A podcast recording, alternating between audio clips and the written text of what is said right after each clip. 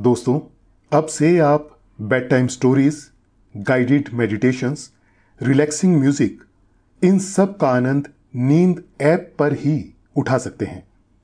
इसके साथ ही नींद ऐप और वेबसाइट पर आप नए स्लीप प्रोडक्ट्स जैसे sleep gummies milk mix sleep tea की जानकारी पाएँ। इन प्रोडक्ट्स की आपको ना ही कोई आदत लगेगी और ना ही इनसे कोई साइड इफेक्ट्स होंगे। बल्कि ये प्रोडक्ट्स आपको तुरंत अच्छी नींद लाने में मदद करेंगे और आपका स्लीप एक्सपीरियंस बेहतर बनाएँगे। नमस्कार, मैं हूँ पायल। आज हम आपको सुनाते हैं पौराणिक कथाओं से प्रेरित कहानी, भगवान कहाँ है? बहुत पुरानी बात है, पौराणिक काल की। एक युवक था नाम था नरोत्तम। अपने माता पिता के साथ रहता था और उनकी सेवा में लगा रहता था। ज़िंदगी खुशहाल थी। एक दिन ऐसा हुआ कि उसने माँ बाप को उनके हाल पर छोड़ा और खुद तीर्थ यात्रा पर निकल पड़ा। उसने कई तीर्थों की यात्रा कर डाली। एक दिन उसने अपने कपड़े धोकर सुखाने के लिए डाले। उसने देखा कि कुछ देर में वो भीगे कपड़े आसमान में उड़ रहे थे। इस दृश्य को देखकर उसे अपनी दिव्यता पर अहंकार हो गया। वो इस घटना का सभी से बखान करने लगा। ऐसे ही एक दिन वो अपनी दिव्यता का बखान कर रहा था। तभी एक बगुला ने उसके सर पर बीट कर दिया। क्या होता है आगे इस कहानी में? ये हम आपको आगे सुनाएँगे।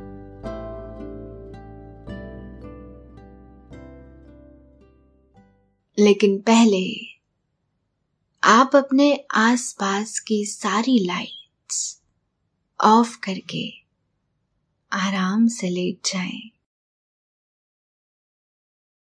अपनी आँखें धीरे से बंद कर लीजिए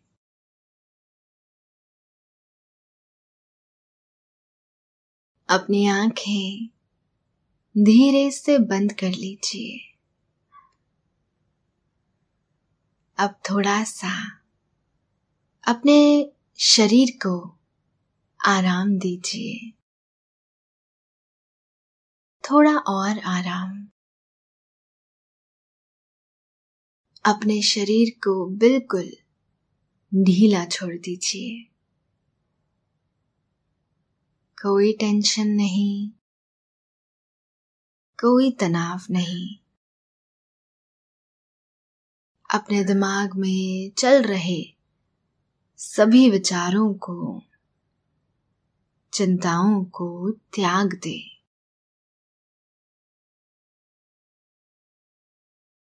एक शांति सी महसूस करें।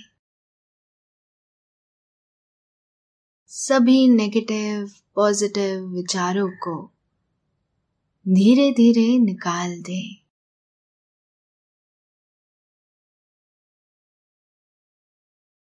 हाथों को सीधा करके अपनी कमर के साइड में रख लीजिए। अब अपनी सांसों पर ध्यान लगाएँ। इसको धीमे या तेज नहीं करना है।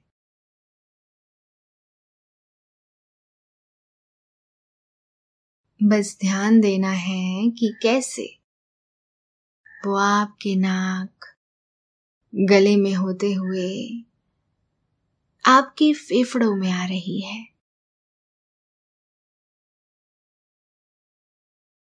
और आपके फेफड़े फूल रहे हैं। और कैसे वो आपके फेफड़ों से वापस गले और नाक के माध्यम से वापस निकल रही है।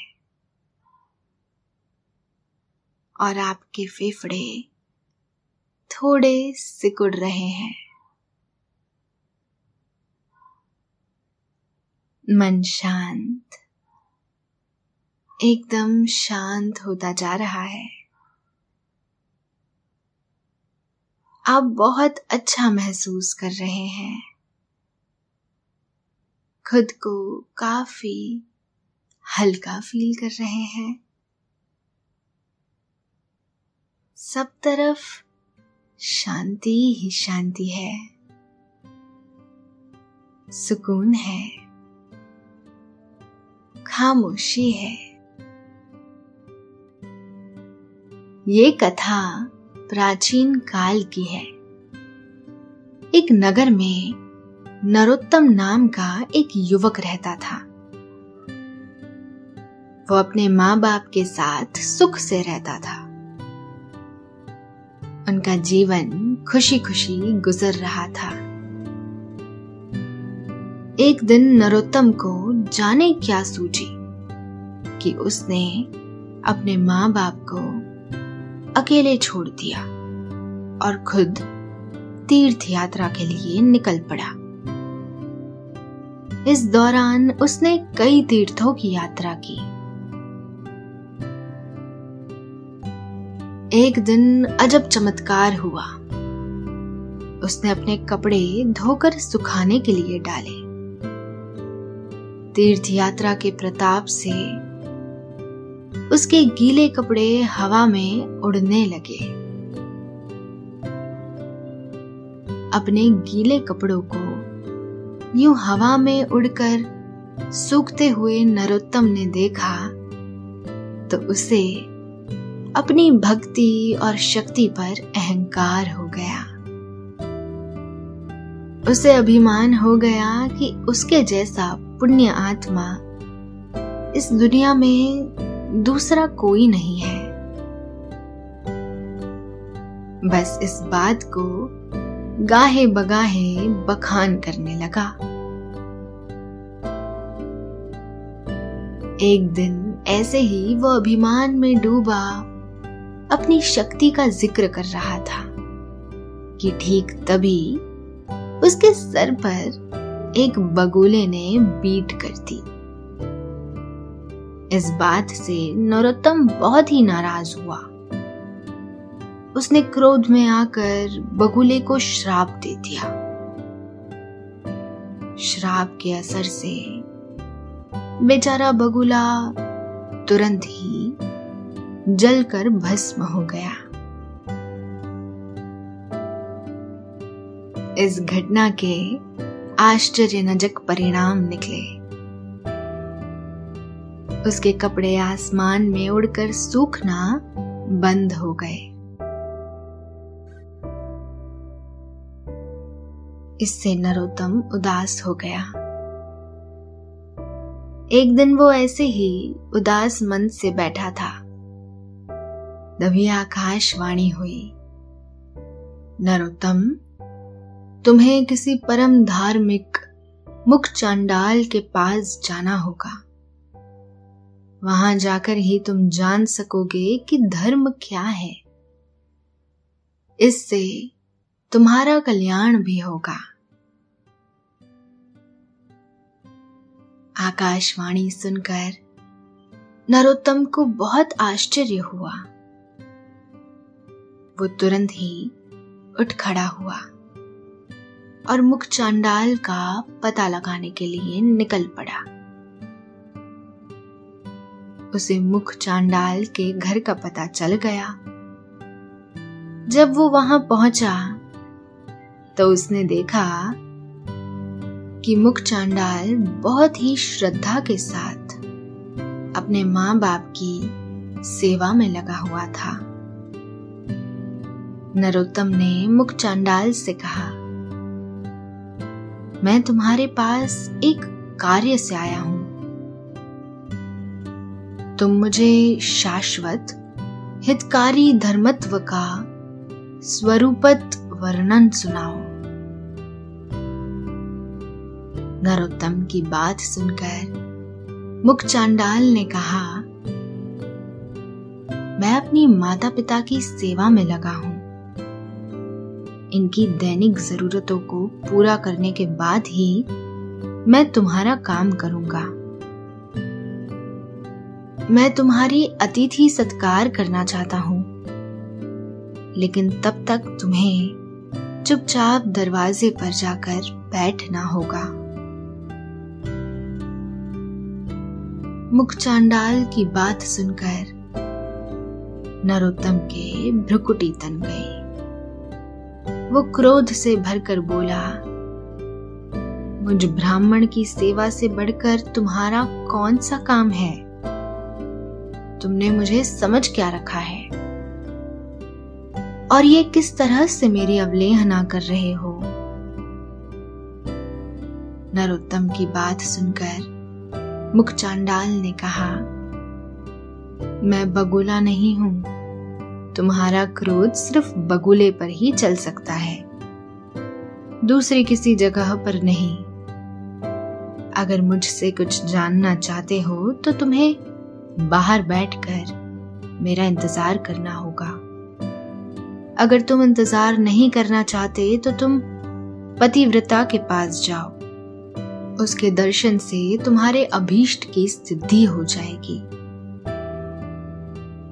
जब ये वार्ता हो रही थी तो भगवान विष्णु अंतरिक्ष में मुख चांडाल के घर के ठीक ऊपर विराज हुए थे। वे नरोत्तम के सामने ब्राह्मण का रूप धरकर प्रकट हो गए। और उससे कहा कि चलो, मैं तुम्हें पतिव्रता का घर दिखला देता हूँ। पतिव्रता के दर्शन करने के लिए नरोत्तम उनके साथ हो लिए। रास्ते में उसने पूछा, तुम इस चांडाल के घर स्त्रियों में छुपकर क्यों रहते हो? भगवान विष्णु ने जवाब दिया इसका रहस्य तुम पतिव्रता का दर्शन करने के बाद खुद ही जान जाओगे। नरोत्तम का अगला सवाल था, ये पतिव्रता कौन है? पतिव्रता का लक्षण और महत्व क्या होता है? क्या आपको इस बारे में कुछ पता है?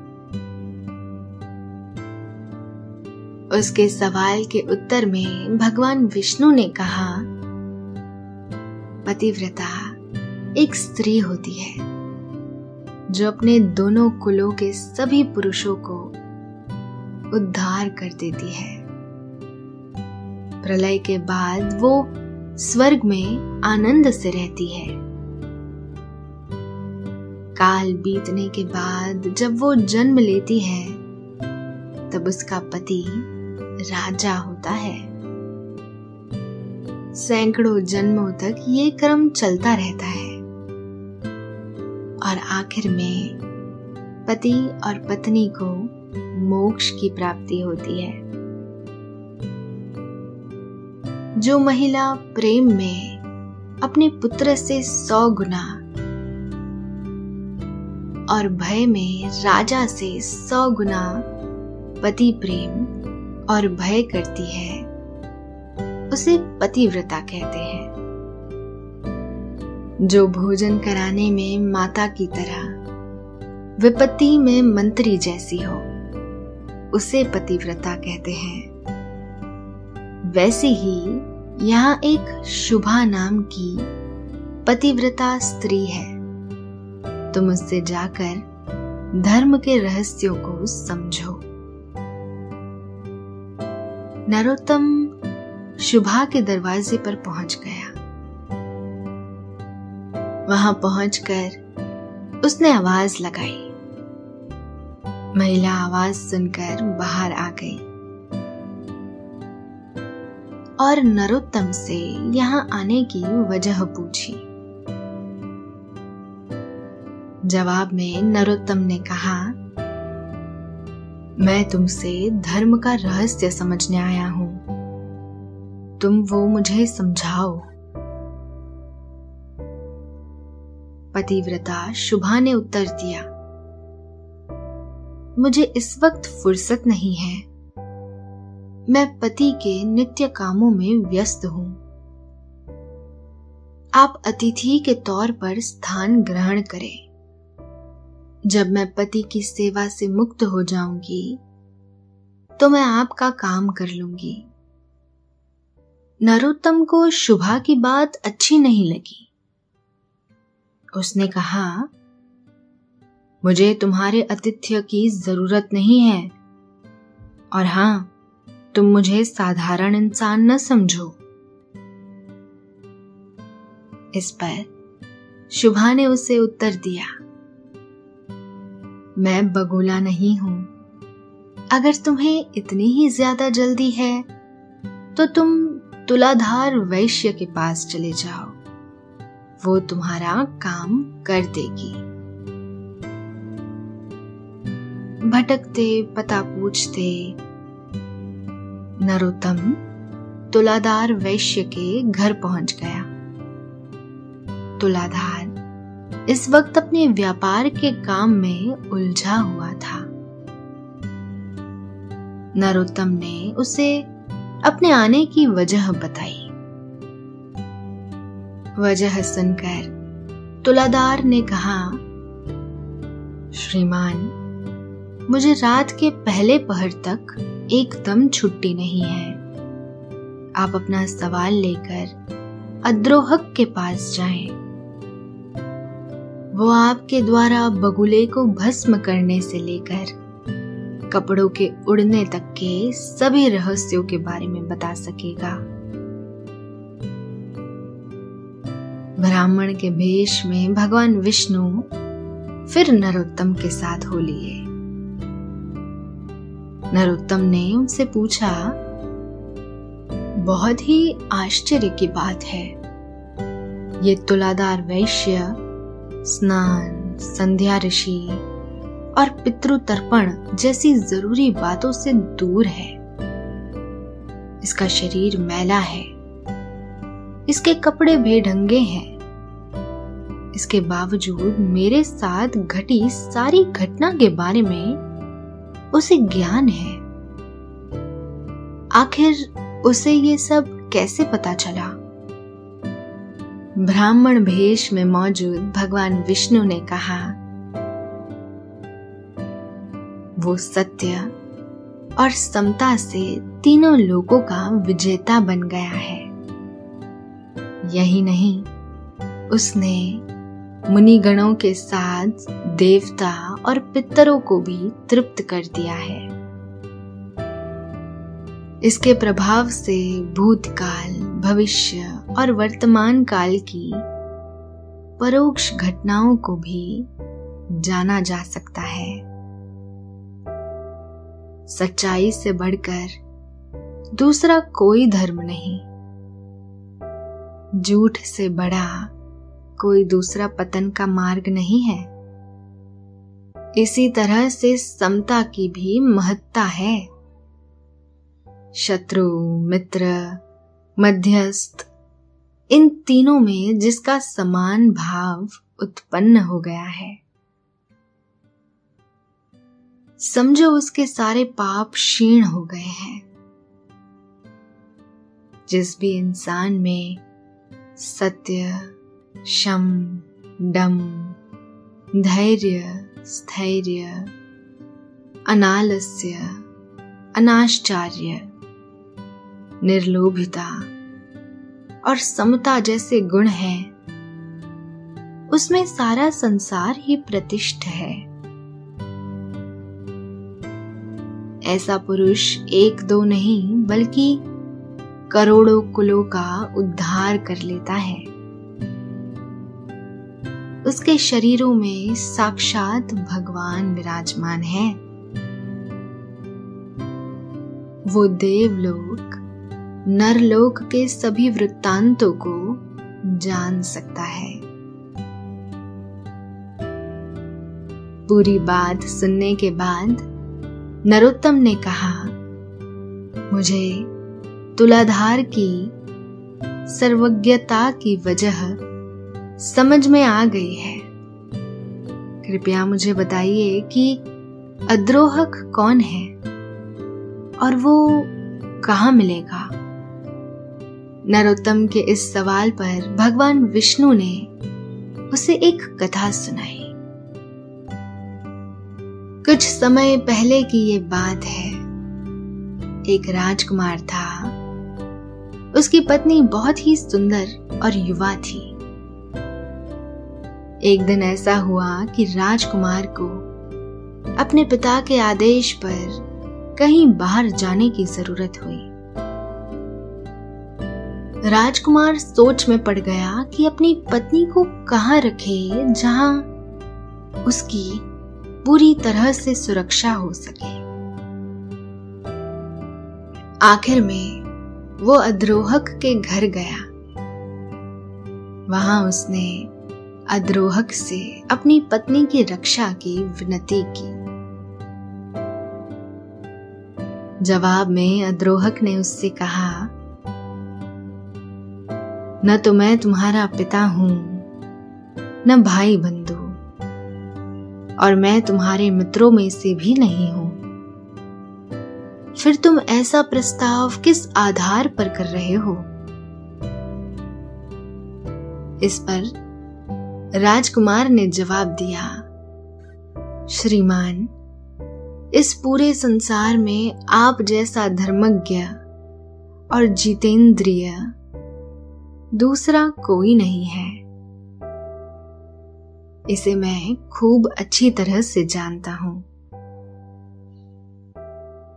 ये अब आपके ही घर में रहेगी। आपको ही इसकी सुरक्षा करनी है। ये बात कहने के बाद राजकुमार वहाँ से चला गया। अद्रोहक ने बहुत ज़िम्मेदारी और धैर्य के साथ राजकुमार की पत्नी की रक्षा की। छह महीने गुजरने के बाद राजकुमार लौट आया। उसने लोगों से अपनी पत्नी और अद्रोहक के प्रबंध के बारे में पूछा। ज़्यादातर लोगों ने अद्रोहक को बुरा भला कहा। ये बात अद्रोहक को पता चल गई। अद्रोहक ने लोगों की निंदा से आज़ाद होने के लिए एक बड़ी सी चिता बनाकर उसमें आग लगा दी। तभी वहाँ पर राजकुमार आ गया। अद्रोहक को उसने रोकना चाहा, लेकिन अद्रोहक ने एक ना सुनी और आग के अंदर चला गया। आग में प्रवेश करने के बाद भी न तो उससे कोई नुकसान हुआ और न ही उसके कपड़े ही जले। आसमान से देवताओं ने अद्रोहक पर फूल की वर्षा की। जिन लोगों ने अद्रोहक की निंदा की थी, उन्हें भी सजा मिली। इसके बाद देवताओं ने अद्रोहक को आग से बाहर निकाला। उसके उच्च चरित्र की चर्चा हर तरफ़ होने लगी। उसके उच्च चरित्र के बारे में सुनकर मुनियों को भी बड़ा ही आश्चर्य हुआ। देवताओं ने राजकुमार से पत्नी को स्वीकार करने को कहा। अद्रोहक जैसा कोई भी इंसान इस दुनिया में नहीं हुआ। राजकुमार पत्नी को लेकर महल में चला गया। इस पूरे दृश्य के बाद अद्रोहक को दिव्य सृष्टि की प्राप्ति हुई। नरोत्तम ने अद्रोहक के दरवाजे पर पहुंचकर आवाज़ लगाई। बाहर आकर अद्रोहक ने उससे आने का कारण पूछा। जवाब में नरोत्तम ने कहा कि मैं अपने भीगे कपड़े के आसमान में उड़ने, बगुले के बीट करने और उसके भस्म होने का रहस्य जानना चाहता हूँ। पूरी बात सुनकर अद्रोहक ने कहा कि तुम्हें अपने सवालों के साथ वैष्णव के पास जाना चाहिए। इस पर वैष्णव ने कहा, भीतर चलकर भगवान के दर्शन कीजिए। भीतर जाने पर नरोत्तम ने देखा कि अब तक जो ब्राह्मण उसके साथ चलते हुए मार्ग दिखा रहे थे, अंदर मंदिर में विराजमान थे।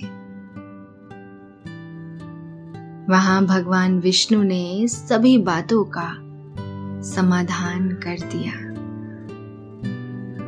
साथ ही उससे अपने माता पिता की सेवा करने को कहा। नरोत्तम वहाँ से घर लौट आया। अपने माँ बाप की मन से सेवा करने लगा। तो दोस्तों, अभी आपने ये कहानी सुनी। अब आपके सोने का वक्त हो चला है। नींद आपकी आँखों में भरती जा रही है। आपकी पल के बोझल हो रही है। आपने अपनी दोनों आँखों को आहिस्ता आहिस्ता बंद कर लिया है। और अब आप नींद के आगोश में समाते जा रहे हैं। समाते जा रहे हैं। शुभ रात्रि।